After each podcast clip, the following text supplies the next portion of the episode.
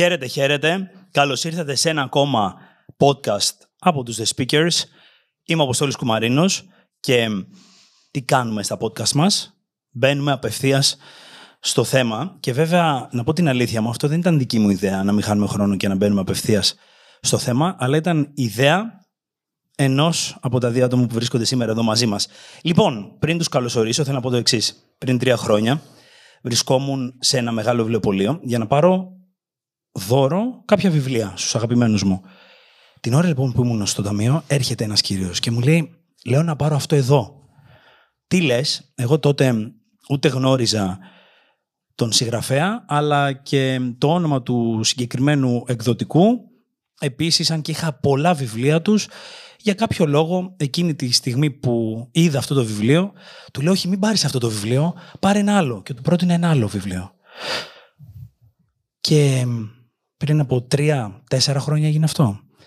Πλέον λοιπόν όμως έχω αρκετά περισσότερα βιβλία από αυτόν τον εκδοτικό οίκο στη βιβλιοθήκη μου. Ο συγγραφέας αυτός είναι πλέον πολύ καλός μου φίλος και οι άνθρωποι που ίδρυσαν αυτόν τον εκδοτικό οίκο πλέον είναι πολύ καλοί μου φίλοι. Κοίτα να δεις πώς θα φέρνει η ζωή. Και έχω μαζί μου, για να μην αργώ άλλο, την Keybooks, βιβλία για ανοιχτά μυαλά λοιπόν. Και έχω τους ανθρώπους που οροματίστηκαν αυτόν τον τίτλο και αυτόν τον εκδοτικό οίκο, τον Βλάση Μαρονίτη και τον Βασίλη Βαρδάκα. Καλώς ήρθατε. Ευχαριστούμε πάρα πολύ για τη φιλοξενία, Αποστόλη. Καλώς σας βρήκαμε. Λοιπόν, κύριοι, πάμε να κάνουμε μια σοβαρή συζήτηση, ε. λοιπόν, keybooks. Βιβλία για ανοιχτά μυαλά. Πρώτον αυτό, έτσι να το καταλάβω λίγο παραπάνω. Και δεύτερον, έχουμε ένα συγκεκριμένο τίτλο για το σημερινό μας podcast. Κάτι μάθαμε και σήμερα. Να δούμε λοιπόν τι σημαίνει αυτό για εσάς και τι μπορεί να μαθαίνουμε μέσα από τη δική σας τάση, μέσα από τη δική σας επιλογή των τίτλων, αλλά και με ενδιαφέρει πάρα πολύ να μάθω το, το τι είναι αυτό που σας φτάνει σήμερα εδώ, στο τώρα, μέσα από την ανάγκη σας να εκδίδετε βιβλία αυτοβελτίωσης κατά κύριο λόγο. Πολλές ερωτήσεις, πάμε μία-μία να τις πιάσουμε. Ωραία, ας ξεκινήσουμε με το κάτι μάθαμε και σήμερα. Το κάτι μάθαμε και σήμερα ήταν ε, μία φράση η οποία μας συνόδευσε ειδικά στα πρώτα χρόνια του εκδοτικού οίκου. Ε, είναι περίπου 10 χρονών αυτή η φράση. Τότε γεννήθηκε η ιδέα του να δημιουργήσουμε την Keybooks. Και επειδή προερχόμασταν και οι δύο από ένα τελείως διαφορετικό επαγγελματικό περιβάλλον, ήμασταν διευθυντικά στελέχη στα περιοδικά, είχαμε να μάθουμε πάρα πολλά πράγματα. Οπότε κάθε φορά που μαθαίναμε κάτι μέσα στην ημέρα, λέγαμε κάτι μάθαμε για σήμερα. Και είναι κάτι το οποίο μας συνοδεύει ακόμα και σήμερα.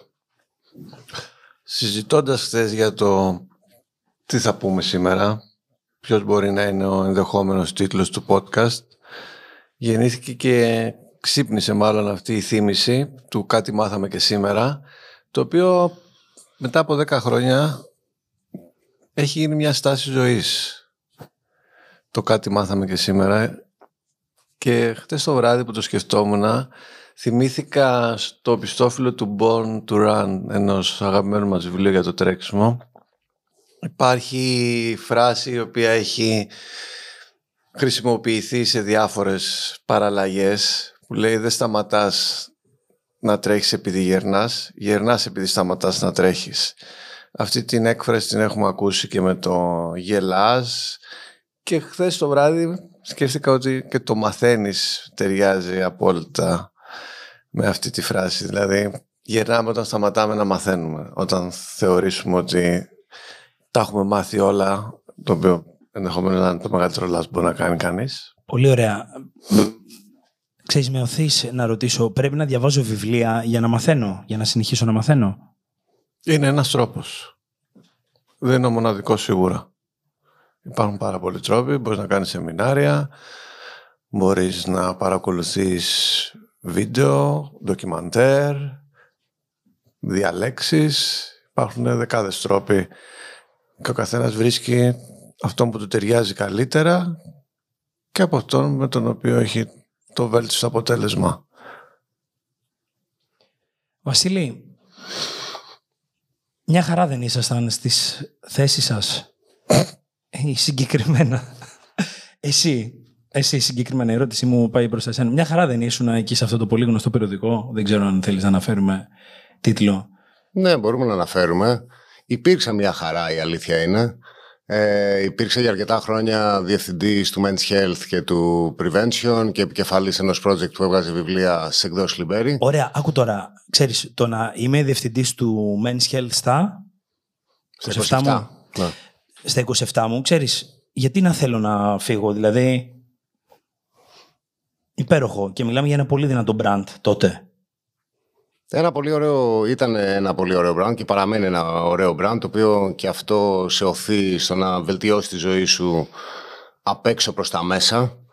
Ε, ήταν πολύ προκλητικό και πολύ επικοδομητική περίοδος που πέρασα εκεί αλλά κάποια στιγμή ένιωσα την ανάγκη ότι ήθελα να κάνω κάτι μεγαλύτερο, κάτι δικό μου, κάτι με μεγαλύτερη επίδραση και πολλές φορές βοηθάνε και οι συνθήκες στο να πάρουμε μία απόφαση.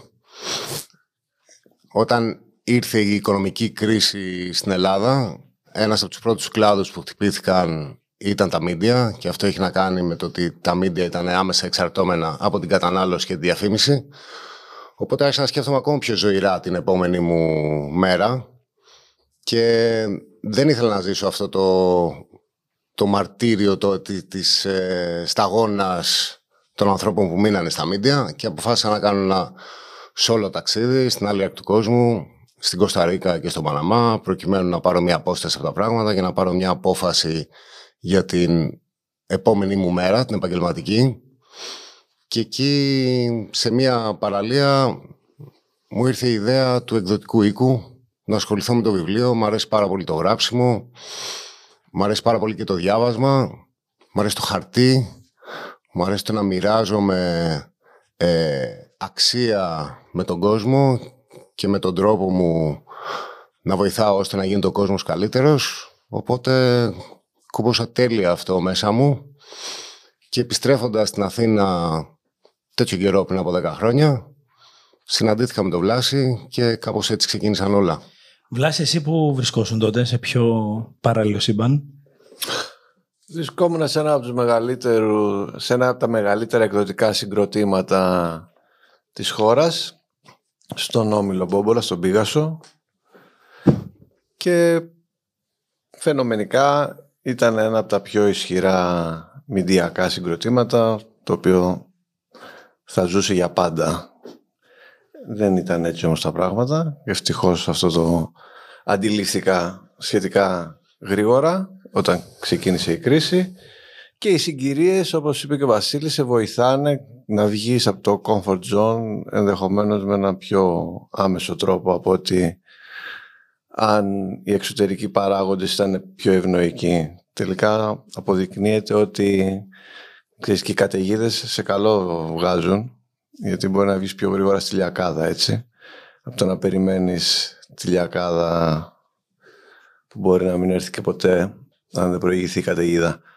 Οπότε μια συγκυρία το καλοκαίρι του 2012 λίγο πριν πάμε διακοπές όπου πάρθηκε από τη διοίκηση του ομίλου μια απόφαση για τον τερματισμό της κυκλοφορίας ενός εντύπου στο οποίο ήμουν αρχισυντάκτης ήταν το έναυσμα για να σκεφτώ ποια θα είναι η επόμενη επαγγελματική μου μέρα. Για μένα αυτό ήταν ε, το καμπανάκι. Ευχαρίστησα τη συγκυρία, τη χρονική που ήταν καλοκαίρι γιατί θα είχα όλο το χρόνο για να σκεφτώ το επόμενο επαγγελματικό μου βήμα.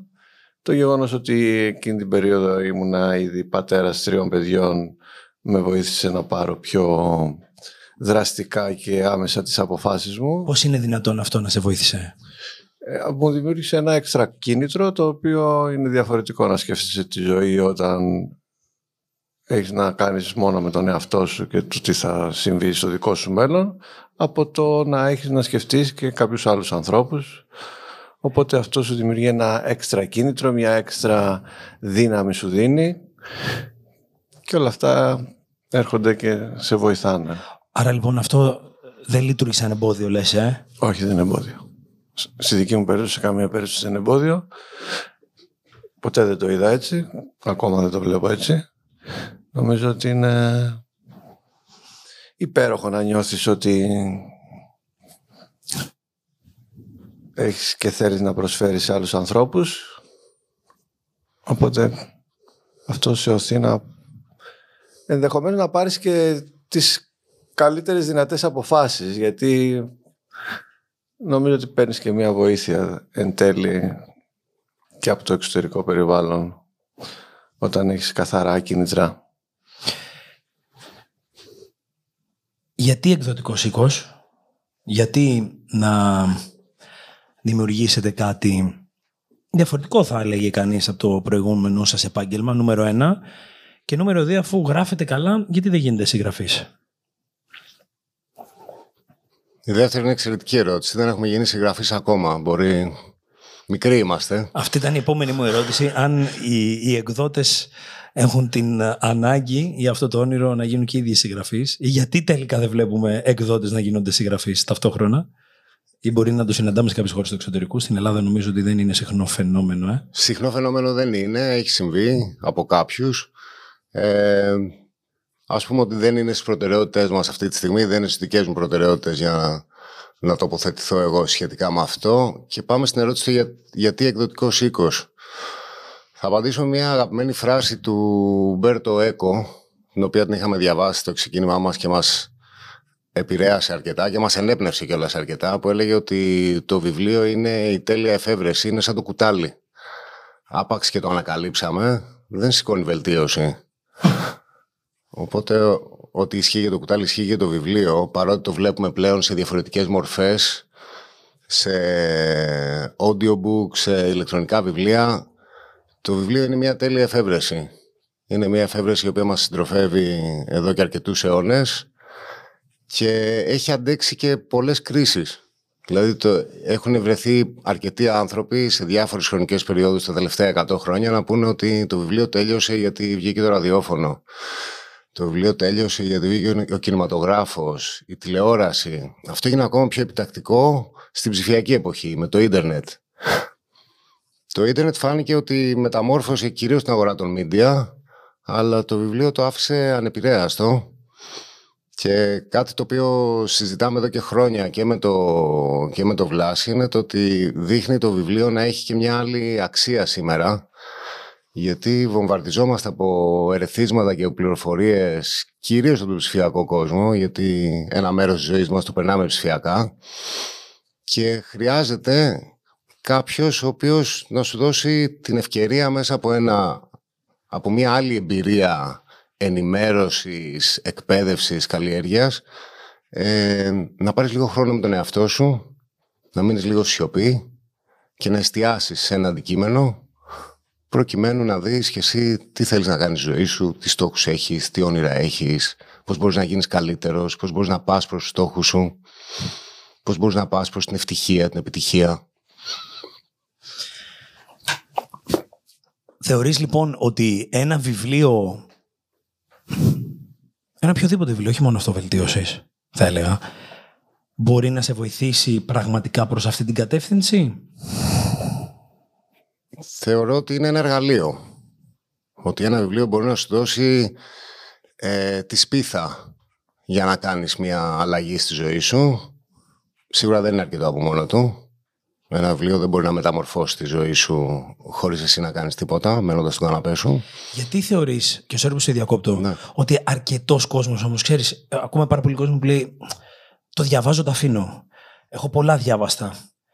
Δεν μπορώ να συγκεντρωθώ εύκολα στο δεν μπορώ να συγκεντρωθώ, σαφέστατα, ίσως να μην μπορούμε να απαντήσουμε έτσι τόσο γενικά, αλλά είναι κάτι το οποίο το ακούμε. Ότι υπάρχει μια έντονη αγάπη από μια μερίδα του κόσμου για τα βιβλία και υπάρχει και μια πολύ μεγάλη, πώς να το χαρακτηρίσω, αποχή ενός κόσμου, ενός, ε, μιας μερίδας του κόσμου από το να διαβάζει βιβλία. Αν μας ακούει ένας τέτοιος άνθρωπος, ο οποίος μέχρι τώρα, ξέρεις, δεν τον εκφράζει πολύ είτε να ακούσει είτε να διαβάσει βιβλίο και προτιμά να ενημερώνεται μέσα από διαφορετικούς τρόπους. Τι θα του έλεγες; Έτσι μέσα σε 20 δευτερόλεπτα, κάτι σύντομο. Να κάνει μια νέα αρχή με το βιβλίο και θα πρότεινα και ένα συγκεκριμένο βιβλίο το οποίο έφερε πάρα πολλούς νέους αναγνώστες στον κόσμο του βιβλίου που είναι το δώρο του Στέφανου Ξενάκη παίρνουμε πολλά, πολλά μηνύματα από ανθρώπους και εμείς και ο ίδιος ο συγγραφέας ε, ότι ήταν το πρώτο βιβλίο που διάβασαν το έχω ακούσει. Από, ότι, από όταν βγήκαν από το σχολείο. Οπότε θα έλεγα ότι είναι μια καλή αρχή. Όταν λοιπόν πρωτοείδα εκείνη την μέρα, η ιστορία που έλεγα λοιπόν στην αρχή ήταν ότι ήρθε ένας κύριος, μου δείχνει το δώρο του Στέφανου Ξενάκη, δίπλα από το Ταμείο του Βιβλιοπολίου, μου λέει να πάρω αυτό. Οπότε λοιπόν εκεί είδα ξεκάθαρα το όνομα του συγγραφέα, είδα ξεκάθαρα ξανά το όνομα της Keybooks, ξαναλέω, είχα αρκετά βιβλία δικά σας σπίτι μου, αλλά για κάποιο λόγο κράταγα μια απόσταση. Δεν ξέρω γιατί. Εκείνη την ημέρα λοιπόν, αυτό το εξώφυλλο από το δώρο, από αυτή την τεράστια επιτυχία, είδαμε λοιπόν ότι μπήκε σε πάρα πολλά σπίτια. Έγινε μια μόδα, σε εισαγωγικά, μια καλή μόδα ανθρώπων να θέλουν να δείχνουν, να μοιράζονται ότι διαβάζουν βιβλία. Το έχουν μαζί τους στις παραλίες, στις συναυλίες, σε προσωπικές στιγμές, όταν ξυπνούν, όταν κοιμούνται. Keybooks λοιπόν, και επανέρχομαι σε αυτό το οποίο θέλω να πω, τι είναι αυτό το οποίο ξεκλειδώνει επί της ουσίας η Keybooks. Το μυαλό μας. Ο σκοπός είναι να ξεκλειδώσουμε το μυαλό μας. Αυτό έχει να κάνει σε συνέχεια της προηγούμενης ερώτησης τι θα λέγαμε σε έναν υποψήφιο αναγνώστη βιβλίων. Έχει μια αγαπημένη μου ατάκα από το πρώτο βιβλίο που εκδώσαμε, το «Κλέψα καλλιτέχνη» στο στην Κλείον.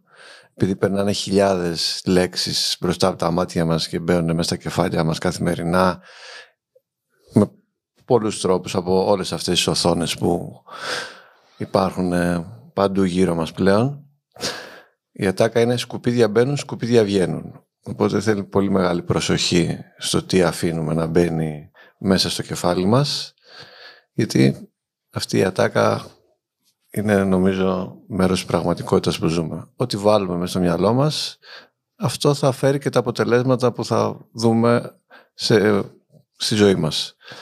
Επομένως, η επιλογή και των βιβλίων που κάνουμε είναι καθοριστική στο ποια θα είναι η εξέλιξή μας. Είτε είναι επαγγελματική, είτε είναι προσωπική, είτε είναι σε οποιοδήποτε τομέα της ζωής μας και αν κοιτάξουμε. Το βιβλίο λοιπόν, πολύ ωραίο ήταν αυτό που αναφέρθηκε προηγουμένως, είναι το μοναδικό ίσως αγαθό προϊόν των ε, τελευταίων δεκαετιών που έχει μείνει ανεπηρέαστο. Βλέπουμε λοιπόν τις βιντεοκασέτες, βλέπουμε τα CDs, τα CD players, όλα αυτά μείναν πίσω από MP3 players και μετά από ψηφιακή μουσική. Το ίδιο συνέβη και με τις βιντεοκασέτες, το ίδιο συνέβη και με τις Polaroid, τις μηχανές, οπότε βλέπουμε ότι αρκετά πράγματα εκεί μείναν πίσω, ενώ σωστά, Βασίλη, όπως είπες προηγουμένως, το βιβλίο παραμένει μια αξία. Ναι, βλέπουμε τα audiobooks, βλέπουμε μια μορφή εξέλιξης, αλλά κανείς για την ώρα δεν μπορεί να αντικαταστήσει και να βελτιώσει πω, πω υπέροχη ατάκα απόφθεγμα αυτή του, του ΕΚΟ, αναφορικά με το κουτάλι. Βλέπουμε λοιπόν ότι τη μυρωδιά του βιβλίου, την αίσθηση που μου προσφέρει το βιβλίο, για την ώρα δεν μπορούμε να την αντικαταστήσουμε με κάτι άλλο. Αυτό το οποίο όμως ισχύει είναι ότι υποθέτω ότι αρκετές φορές έχετε επιλέξει βιβλία ή λίγες φορές, εσείς θα μας το πείτε, θα μου το πείτε, που ίσως να μην έχουν αγγίξει τον κόσμο ενώ αγγίξαν εσάς και τούμπαλιν. Να διαλέξετε κάποιο βιβλίο το οποίο θεωρούσατε ότι είναι σε ένα επίπεδο φυσιολογικό και μπορεί τελικά να έχει μια πολύ μεγάλη απήχηση στον κόσμο. Από την εμπειρία σας, ποια είναι τα τρία χαρακτηριστικά ενός βιβλίου που θεωρείτε ότι πρέπει να έχει για να κάνουν τον αναγνώστη να το πάρει από το ράφι ή να εμπνευστεί μέσα από αυτό;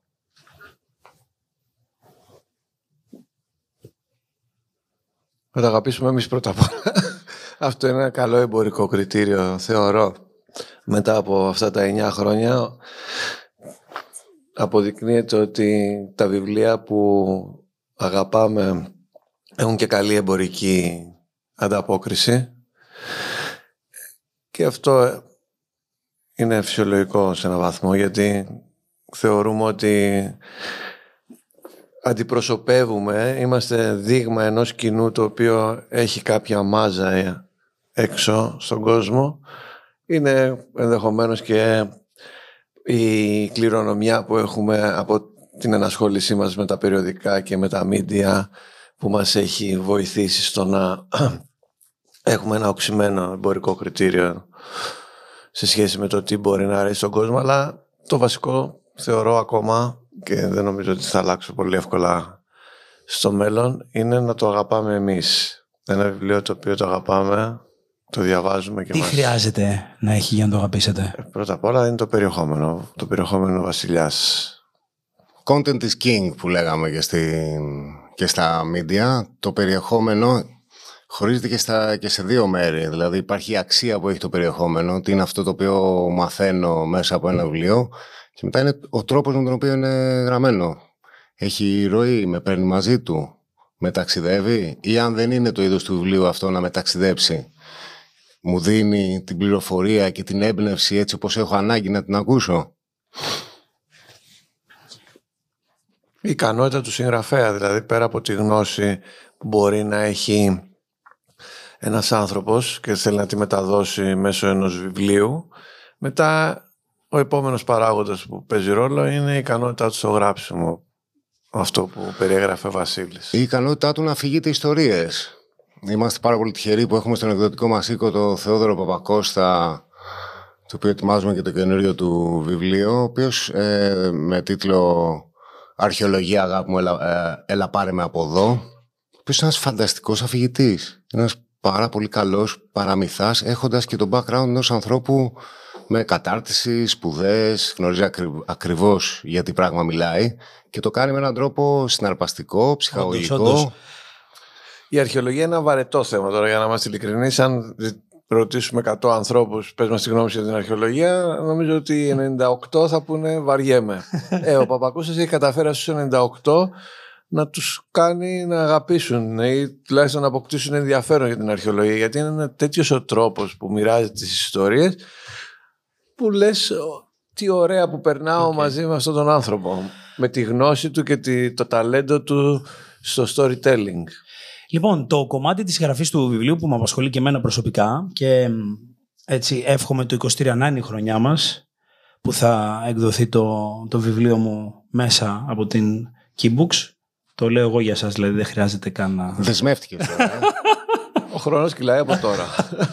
Απλά είναι το πράγμα. Οπότε α- αυτό που αναφέρεται με την ε, δυσκολία είναι κάτι που π.χ. εγώ προσωπικά αντιμετωπίζω και το πόσο σοβαρό, έτσι μου είχατε αναφέρει κάποια στιγμή, ότι το βιβλίο δεν είναι α- απλώς ένα ακόμα αντικείμενο, είναι κάτι το οποίο θα σε αντιπροσωπεύει στο πέρασμα των χρόνων. Οπότε ε, νομίζω έτσι Για πάντα είχαμε πει. για πάντα. Οπότε Και ισχύει το ρητό, το δεν έχεις δεύτερη ευκαιρία να κάνεις καλή πρώτη εντύπωση. Αυτό είναι, είναι μία. Λοιπόν θα το λάβω υπόψη με αυτό, παιδιά.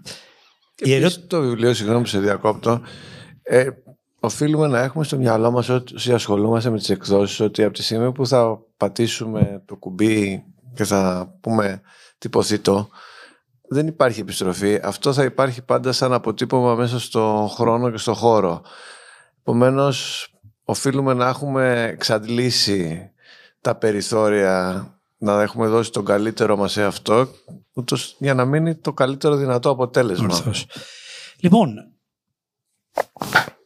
το εκδοτικό σας, ο εκδοτικός σας οίκος λοιπόν πραγματικά είναι ένας οίκος, είναι ένα σπίτι επί της ουσίας. Έχετε, επιλέξατε ένα σπίτι, ένα υπέροχο διαφορετικό σπίτι στα εξάρχεια για να στεγάσετε τα γραφεία σας, σωστά, την δραστηριότητά σας.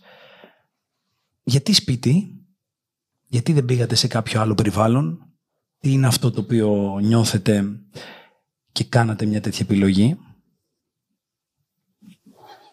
Ζούμε και αναπνέουμε τον εκδοτικό οίκο, την Keybooks. Και η αλήθεια είναι ότι έχουμε τη χαρά να κάνουμε κάτι το οποίο το αγαπάμε πάρα πολύ και δεν αισθανόμαστε ότι εργαζόμαστε, ότι πάμε στο χώρο εργασίας μας με το συνειρμό που φέρνει αυτό σε άλλους ανθρώπους, ότι υπάρχει ένα ωράριο το οποίο πρέπει να τηρείται και υπάρχει, υπάρχουν υποχρεώσεις οι οποίες φυσικά όλα αυτά ισχύουν αλλά μας άρεσε να νιώθουμε σαν στο σπίτι μας γιατί ζούμε και αναπνέουμε αυτό. Λοιπόν, πάρα πολύ ωραία όλα αυτά. Θα μας ακούσει κάποιος και θα πει πάω να ανοίξω κι εγώ εκδοτικό. Δηλαδή μια πολύ καλή πορεία, επιτυχημένοι τίτλοι. Αλλάξαμε και τα γραφεία μας και πήγαμε σε αυτό το υπέροχο σπίτι εκεί στα Εξάρχεια. Ε, πολύ ωραία μέχρι τώρα. Δηλαδή, άμα δεν αγαπούσα τόσο τους speakers, μπορεί να ήθελα να ανοίξω κι εγώ ένα ανεκδοτικό οίκο αυτή τη στιγμή. Να τα αφήσουμε αυτά τώρα και να πούμε τη δυσκολία. Να πούμε Μπορούμε να ποιο, κάνουμε είναι, μια, ποιο είναι το background. μπορούμε να κάνουμε μια σύντομη αναδρομή στα προηγούμενα γραφεία μας. Το πρώτο μας γραφείο ήταν στον πρώτο όροφο μιας πολυκατοικίας στον Πειραιά. Αυτό θέλω. Ναι. Που δεν ήταν γραφείο, ήταν αποθήκη. Και δεν είχε σανσέρ. Οπότε πηγαίναμε εμείς στα βιβλία. Τα οποία παραλαμβάναμε από τον τυπογράφο. Το μέγεθος έχεις ξεχάσει να αναφέρεις. Πόσες χιλιάδες βιβλία πήγαμε; Όχι, Α, πόσα τετραγωνικά είναι το πρώτο μας γραφείο. μου φαίνεται ότι πρέπει να ήταν μικρότερο από ότι είναι η κρεβατοκάμαρα των παιδιών μου. Δέκα; 20. Α, εντάξει. Ήμασταν όχι, large. τότε, τότε ήταν, είναι λίγο μεγαλύτερο. 20 τετραγωνικά, ε, όντως, ε. Βεβαίως. 60 ευρώ ενοίκιο. OK. OK. Και το ουσιαστικό γραφείο μας ήταν ε, τα σπίτια Το μας. σπίτι. Ε, τα Και το γραφεία των τάφ του φίλων μας Μπενάκη. και το τάφ του Μπενάκη. Ναι. Το πρώτο μας επαγγελματικό όχημα ήταν ε, το Smart του Βλάση, με το οποίο πηγαίναμε στα ραντεβού μας, πηγαίναμε τα βιβλία στα βιβλιοπολία, δειγματίζαμε, εισπράταμε, κάναμε όλη αυτή τη διαδικασία. Είχαμε πάρα πολλούς ρόλους εκείνη την περίοδο. Courier, αποθηκάρι, marketing, δημόσιες σχέσεις, PA του εαυτού μας ή ο ένας του άλλου. Μεταφραστές, επιμελητές, λογιστές. Παίζαμε πάρα πολλούς ρόλους. Αυτό που σκέφτομαι, έχοντας περάσει τα χρόνια και έχοντας τόσους ανθρώπους πλέον δίπλα μας να μας υποστηρίζουν ε, στο έργο μας, είναι ότι πετάμε ρόλους από πάνω μας. Και σκεφτόμουν ότι το ιδανικό, για εμένα τουλάχιστον, χωρίς το βράδυ το σκέφτηκα αυτό, είναι ότι όσο περισσότερους ρόλους πετάς από πάνω σου, καταλήγεις στον πιο ουσιαστικό ρόλο που έχεις, ο οποίος είναι ο ρόλος του δημιουργού. Και αυτή είναι η μαγεία του επιχειρήν, ότι σου δίνει τη δυνατότητα δημιουργώντας και φέρνοντας την ζωή σου και άλλους ανθρώπους οι οποίοι μοιράζονται το όραμά σου και σε απελευθερώνει από ρόλους τους οποίους καλό είναι που τους έμαθες στην αρχή για να ξέρεις όλη τη διαδικασία από το α έως το ω. Μόνο καλό μας έκανε αυτό. Αλλά είναι ωραίο και να φτάσεις να φτάσουμε στο σημείο που θα έχουμε μείνει με το ρόλο του δημιουργού γιατί νομίζω ότι εκεί βρίσκεται η ουσία και εκεί θα μπορέσουμε και εμείς να απελευθερώσουμε όλες τις δυνατότητές μας γιατί στην πραγματικότητα νομίζω ένας από τους βασικότερους λόγους που ασχοληθήκαμε με τις εκδόσεις είναι γιατί θέλουμε να δημιουργήσουμε να δημιουργήσουμε περιεχόμενο, να δημιουργήσουμε αξία, να δημιουργήσουμε γνώση μέσω των συγγραφέων μας και των βιβλίων μας που θα έχει απήχηση στη ζωή των ανθρώπων. Εάν η Keybooks δεν είχε την πορεία που έχει μέχρι τώρα, θα ήσουν ακόμα στην Keybooks. To the end. Με τον ε, Στέφανο Ξενάκη, τώρα τον ε, αποκαλώ έτσι για το τυπικό της υπόθεσης, με το όνομα του επώνυμό του, με τον φίλο μου τέλος πάντων τον Στέφανο, βρέθηκε στην πορεία σας. Σωστά. Όταν διαβάσατε το δώρο, σκεφτήκατε ότι, θα, ότι αυτός ο τίτλος μπορεί να είναι το νούμερο ένα βιβλίο αυτοβελτίωσης που έχει περάσει, που έχει τυπωθεί στην Ελλάδα; Όταν διαβάσαμε το δώρο και γνωρίσαμε τον Στέφανο, βάλαμε ως στόχο να είναι αυτό το νούμερο ένα βιβλίο αυτοβελτίωσης, αυτογνωσίας στην Ελλάδα. Ναι. Βασικά ήταν ευλογία που γνωρίσαμε τον Στέφανο. Δηλαδή ο Στέφανος είναι ένας άνθρωπος ο οποίος επιδρά καταλυτικά θεωρώ στις ζωές των ανθρώπων που τον γνωρίζουν και εμείς είχαμε αυτή την ευλογία να τον γνωρίσουμε και να τον γνωρίσουμε και να έχουμε αρκετό χρόνο μαζί του και καθ' όλη τη διάρκεια της προετοιμασίας του πρώτου του βιβλίου και όλα αυτά τα χρόνια που συμπορευόμαστε είναι ένας άνθρωπος ο οποίος έχει μια σειρά από χαρίσματα τα οποία στο τέλος της ημέρας για αυτούς τους ανθρώπους που τον συναναστρεφόμαστε είναι πολύ επιδραστικός. Είναι πολύ επιδραστικός στο να σου περάσει μηνύματα τα οποία σε ωθούν να γίνεσαι κάθε μέρα καλύτερος. Να ασχοληθείς με την ουσία της ζωής, των σχέσεων και εγώ πραγματικά νιώθω ευγνώμων. OK. Okay. Εάν, Βασίλη, δεν ήσουν στην Keybooks αυτή τη στιγμή, πού θα ήσουν; Δεν υπάρχει αυτό δίλημα. Δεν υπάρχει δίλημα. Είμαι στην Keybooks και θα είμαι στην Keybooks. Λοιπόν, όταν ε, γνώρισα το Βλάση για πρώτη φορά το, 2000, το 2020, δεν μπορούσα ποτέ να σκεφτώ ότι αυτός ο τύπος που έχω απέναντί μου ότι έχει ένα ανεκδοτικό οικό. Ε, μπορούσα να σκεφτώ άλλα πράγματα, άλλα δημιουργικά επαγγέλματα, αλλά όχι ένα ανεκδοτικό οικό. Ποιο ήταν το προφίλ ενός ανθρώπου που έχει ένα ανεκδοτικό οικό στο μυαλό μου; Ίσως, δεν ξέρω, να σκεφτόμουν έναν σοφό άνθρωπο, κάτι τέτοιο να έχω στο μυαλό, όπως είναι ο Γκάνταλφ στον Άρχοντα των Δαχτυλιδιών, με μακριά άσπρα μαλλιά και τα σχετικά. Οπότε, χάρηκα πάρα πολύ που είδα έναν πιο νέο άνθρωπο και μετά που γνώρισα και σένα Βασίλη, έναν ακόμα πιο νέο άνθρωπο, να την κυσπόντα μου. Θες να πεις ότι δεν είναι σοφό. Εμένα αυτό με νοιάζει. Θες να πεις ότι δεν μοιάζει με τον Γκάνταλφ. Λόγω των άσπρων μαλλιών, μπορεί να μοιάζει λίγο, ε. Λοιπόν, οπότε χάρηκα πάρα πολύ που είδα δύο νέους ανθρώπους να ασχολούνται με αυτό και ήδη να έχουν διαγράψει αυτή την επιτυχημένη πορεία. Έβγε μέχρι εδώ. Ποια είναι η πιο δύσκολη στιγμή που, έχετε, που έχει περάσει η Keybooks μέχρι τώρα;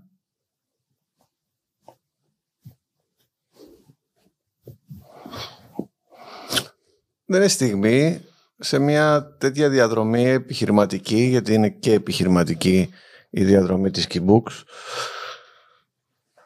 είναι περίοδοι, είναι πίστες. Κάπως έτσι είναι στο μυαλό μου. Είναι πίστες τις οποίες αλλάζοντας επίπεδα μια εταιρεία οφείλουν οι ιδρυτές της, οι άνθρωποι οι οποίοι την τρέχουν να εξελίσσονται μαζί με την εταιρεία και να μπορούν να ε, προσαρμόζονται στις νέες συνθήκες, στα νέα δεδομένα, είτε αυτά έχουν να κάνουν με την ανάπτυξη και το νέο μέγεθος της εταιρείας, είτε αυτό έχει να κάνει με τους εξωτερικούς παράγοντες. Δηλαδή, κατά τη διάρκεια της διαδρομής μας έχουν συμβεί διάφορα περιστατικά σημαντικά. Έχουμε περάσει capital controls, έχει κλείσει ένα από τα μεγαλύτερα βιβλιοπολία που υπήρχε στο ξεκίνημα της πορείας μας, του Πασοτηρίου έχει έρθει η πανδημία. Όλα αυτά είναι εξωτερικοί παράγοντες στους οποίους οφείλαμε να τους αντιμετωπίσουμε, να βρούμε τους τρόπους να τους αντιμετωπίσουμε και να μην βαλτώσουμε εξαιτίας αυτών. Οπότε αυτές ήταν ας πούμε κάποιες σημαντικές και δύσκολες περίοδοι. Πες μου τρία χαρακτηριστικά που υιοθετείς ή έχεις για να αντιμετωπίζεις έτσι έντονα δύσκολες καταστάσεις. Ψυχραιμία. Ένα. Ψυχραιμία. Ψυχραιμία. Αυτό μου θύμισε του Ωνάση που έλεγε ότι το πιο σημαντικό χαρακτηριστικό για την αγορά ενός ακινήτου, τα τρία πιο σημαντικά χαρακτηριστικά για την αγορά ενός ακινήτου είναι τοποθεσία, τοποθεσία, τοποθεσία. Εγώ θα συμπληρώσω σε αυτό τη δημιουργικότητα και την πίστη. Δημιουργικότητα γιατί πάντα καλούμαστε να βρίσκουμε τρόπους για να κάνουμε τα πράγματα και πίστη ότι αυτοί οι τρόποι θα λειτουργήσουν στο τέλος της ημέρας. Εάν το κλειδί που προτείνεται στην Keybooks δεν μου ξεκλειδώσει αυτό που θέλω να ξεκλειδώσω, τι να κάνω μετά; Πάρε το επόμενο κλειδί. Ευτυχώς έχουμε ένα μεγάλο κατάλογο βιβλίων, ο οποίος όλο και μεγαλώνει. Οπότε θα προσφέρουμε συνεχώς κλειδιά τα οποία θεωρούμε ότι θα κάνουν τη ζωή μας καλύτερη Όπως έλεγε ο Βλάσης πριν, ένα βασικό κριτήριο για να βγάλουμε ένα βιβλίο είναι να αρέσει σε εμάς, να το αγαπήσουμε εμείς, να ζήσουμε εμείς με αυτό το βιβλίο και να νιώσουμε ότι έχει μια αξία που θα μας κάνει καλύτερους. Οπότε θεωρώ ότι οι επιλογές υπάρχουν. Βλάση, ποιο είναι το πιο τρελό όνειρο για την Keybooks? Δεν μπορώ να το μοιραστώ. Ωραία. Bill? Δεν θα το μοιραστώ, θα μοιραστώ κάτι όμως. Εν μέρη. Ε, και θα το συνδέσω με κάτι που έλεγε πριν ο Βλάσης για την ε, δημιουργία και τη δημιουργικότητα. Πριν 10 χρόνια, πριν καν αποκτήσουμε αφημί λογότυπο και ήμασταν ακόμα στο επίπεδο της ιδέας του τι εκδοτικό θέλουμε να κάνουμε, να δημιουργήσουμε, είχαμε βάλει στόχο να κάνουμε ένα project. Το οποίο project είναι ένα συγκεκριμένο είδος βιβλίου, το οποίο δεν θα το αποκαλύψω αυτή τη στιγμή, δεν έχει και μεγάλη σημασία. Ωραία. Είπαμε θέλουμε να κάνουμε αυτό το project για να το Ωραία. δημιουργήσουμε εμείς αυτό το project. Έχουν περάσει 10 χρόνια από αυτή τη συζήτηση και κάθε χρόνο που επανερχόμαστε σε αυτό, στο ότι το, έφτασε η στιγμή να το κάνουμε το project. Δεν έχουμε χρόνο τώρα. Το κάνουμε του χρόνου και είναι μια δεκαετής αναβολή αυτή. Και πρόσφατα συζητούσαμε με τον Βράση και λέγαμε ότι όταν φτάσει η στιγμή που θα το κάνουμε αυτό το project, θα πούμε ότι οκ, είμαστε εκεί που θέλουμε να είμαστε. Και τώρα είμαστε, αλλά θα έχουμε πετάξει ακόμα περισσότερους ρόλους από πάνω μας, ώστε να ασχοληθούμε με αυτό που αγαπάμε πραγματικά. Δύο τελευταίες ερωτήσεις. Νούμερο ένα. Πρώτη ερώτηση, όχι νούμερο ένα. Πρώτη ερώτηση. Ποιο είναι το μότο ζωής σας; Ωραία ερώτηση, δεν το έχω σκεφτεί. Το μότο ζωής μας. Βασίλη, το έχεις. Εντάξει, δύο λέξεις. Μην τα παρατάς. Αυτό είναι ένα μότο το οποίο μου αρέσει, παρότι δεν είναι δύο λέξεις. Αλλά είναι ένα πάρα πολύ χρήσιμο εφόδιο. Ε, ένα άλλο με το οποίο ζω το τελευταίο καιρό είναι το βλέμμα στην κορυφή. Η οποία κορυφή είναι και κυριολεκτική, είναι και συμβολική. Νιώθω ότι σε αυτή τη ζωή ήρθαμε και έχουμε χρέος να τα δώσουμε όλα και να κάνουμε ό,τι χρειαστεί για να βρεθεί ο καθένας στη δική του κορυφή, εσωτερική και εξωτερική. Οπότε σε αυτό είμαι αυτή τη στιγμή, με το βλέμμα στην κορυφή. Okay. Υπάρχουν ωραίες εκφράσεις οι οποίες λειτουργούν ανά περιόδους ως μότο ζωής. Χθες που συζητούσαμε για τους τίτλους μου πέρασε μια τέτοια φράση από το μυαλό. Η φράση «It's a long way to the top». Μια άλλη φράση αγαπημένη η οποία είναι ιδανική για brain tattoo που λέει και ο φίλος ο Σάρμα είναι το «Nothing fails like success» το οποίο βοηθάει ξέρεις, να το έχουμε σε μια άκρη του μυαλού μας γιατί μπορεί και να ξεχαστούμε καμιά φορά. Και επειδή αυτό είναι το πρώτο podcast στο οποίο συμμετέχουμε, δεν υπάρχει καμία περίπτωση να τελειώσει χωρίς να κάνουμε αναφορά στον αγαπημένο μας παππού, στον παππού της Keybooks, τον George Lois, ο οποίος έχει πει μια τάκα η οποία μας εκφράζει πάρα πολύ. Λέει ότι you can be cautious or you can be creative. There is no such thing as a cautious creative. Ή θα είσαι δημιουργικός ή θα είσαι προσεκτικός. Ωραίο. Εγώ από την ε, δική μου την πλευρά. Έχει κι άλλη μια ωραία ατάκα, αλλά δεν θα την πω Να στον μην την αέρα. πούμε τώρα; Όχι. Γιατί Γιατί θα μας βγαίνει και το ακούσουν και podcast. ανήλικοι κάποιος. Ξε, και ξεκινάει στις 5 ώρα το πρωί, βέβαια. Μπορείς να το ακούσεις όποτε θες το podcast, αλλά. Είναι λίγο αθυρόστομος ο παππούς μας. Οκ. Λοιπόν, θα το πούμε εκτός του podcast. Το δικό μου μότο ζωή το ξέρετε, υποθέτω. Kings or Pawns. Όπως λέει και η κούπα μας εδώ πέρα. Kings or Pawns. Μ' άρεσε που το είπαμε προφορά. Για... Πολύ- Πολύ μου αρέσει. για απαντήστε σε αυτό πριν κλείσουμε. Kings or Pawns. Τι σημαίνει αυτό για σας; Το έχουμε συζητήσει εκτός αέρα αυτό για το Kings or Pawns. Εγώ καταλαβαίνω πώς το θέτεις σε εσύ και συμφωνώ στο ότι στη ζωή μας μπορούμε να είμαστε βασιλιάδες και να είμαστε υπεύθυνοι για την πορεία μας, για τη ζωή μας ή να αφήνουμε την πορεία μας να καθορίζεται από άλλους. Οπότε, ναι. Kings. Βγάζει νόημα. Ναι, ξεκάθαρα Kings, ναι. Ένας άνθρωπος που δεν θα μου αντιταχθεί σε αυτό το δίπολο που θέτω κάθε φορά. Βλάση. Υπέροχο παιχνίδι το σκάκι. Ο βασιλιάς πέρα από το ότι έχει την ευθύνη του εαυτού του έχει και την ευθύνη Των υπόλοιπων. Των υπολείπων. Οπότε όποιος αρέσκεται σε τέτοιες ευθύνες έχει να αποκομίσει και όλα αυτά που τα ωφέλη που ακολουθούν Αυτό το ρόλο. αυτό το ρόλο. Λοιπόν, ολοκληρώνοντας, τι να κρατήσουμε από την Keybooks. Τι θέλετε, τι θα θέλατε να σκέφτεται κάποιος άνθρωπος όταν βλέπει το, το λογοτυπώ σας σε ένα βιβλίο. Ότι αυτοί οι άνθρωποι, ότι αυτή η εταιρεία, ότι αυτός ο εκδοτικός οίκος, τι; Για συνεχίστε. Ότι; Αυτός ο εκδοτικός οίκος βγάζει βιβλία για ανοιχτά μυαλά. Από ανοιχτά μυαλά. Και μας δίνει εργαλεία και έμπνευση προκειμένου να ζήσουμε τη ζωή μας καλύτερα. Ωραίο. Λάση. Και απευθύνεται σε ανοιχτά ή μη ανοιχτά μυαλά. Δηλαδή, και εμείς σε αυτή τη διαδικασία είναι να ανοίγουμε συνεχώς το μυαλό μας. Οπότε Ωραίο. είναι αέναη η προσπάθεια και η δική μας. Λοιπόν, έχω εδώ κάποια βιβλία μπροστά μου, οπότε μπορείτε να μας τα αφήσετε αυτά εδώ για να ανοίξουμε κι εμείς περισσότερο το μυαλό μας. Ξέρετε τι λέμε στο τέλος του podcast; Να σας πω τι λέμε να το πούμε μετά μαζί. Κάτι μάθαμε και σήμερα. Κάτι μάθαμε και σήμερα σίγουρα, θα το κρατήσουμε. Και όντως κάτι μάθαμε σήμερα. Λέμε keep speaking, οπότε σε λίγο θα το πούμε μαζί, εντάξει. Λοιπόν, σας ευχαριστώ πάρα πολύ που ήσασταν εδώ μαζί μου σήμερα. Το εκτιμώ και μ, Και εμείς ευχαριστούμε πολύ για την πρόσκληση. Και για την Τιμή πολύ μας. ωραία συζήτηση. Κάθε Τετάρτη ένα νέο podcast στις 5 η ώρα το πρωί. Ξαναλέω, συμβολικά 5 η ώρα το πρωί, να ξυπνάμε, να παίρνουμε όθηση, να γουστάρουμε. Ένα νέο podcast σε Spotify, Apple Podcasts και Google Podcasts. Είμαι ο Αποστόλης Κουμαρίνος και μ, μέχρι την επόμενη φορά, πάμε να το πούμε μαζί. Keep, Keep speaking. keep speaking. Μπράβο ρε παιδιά. Πε- περίπου μαζί το είπαμε.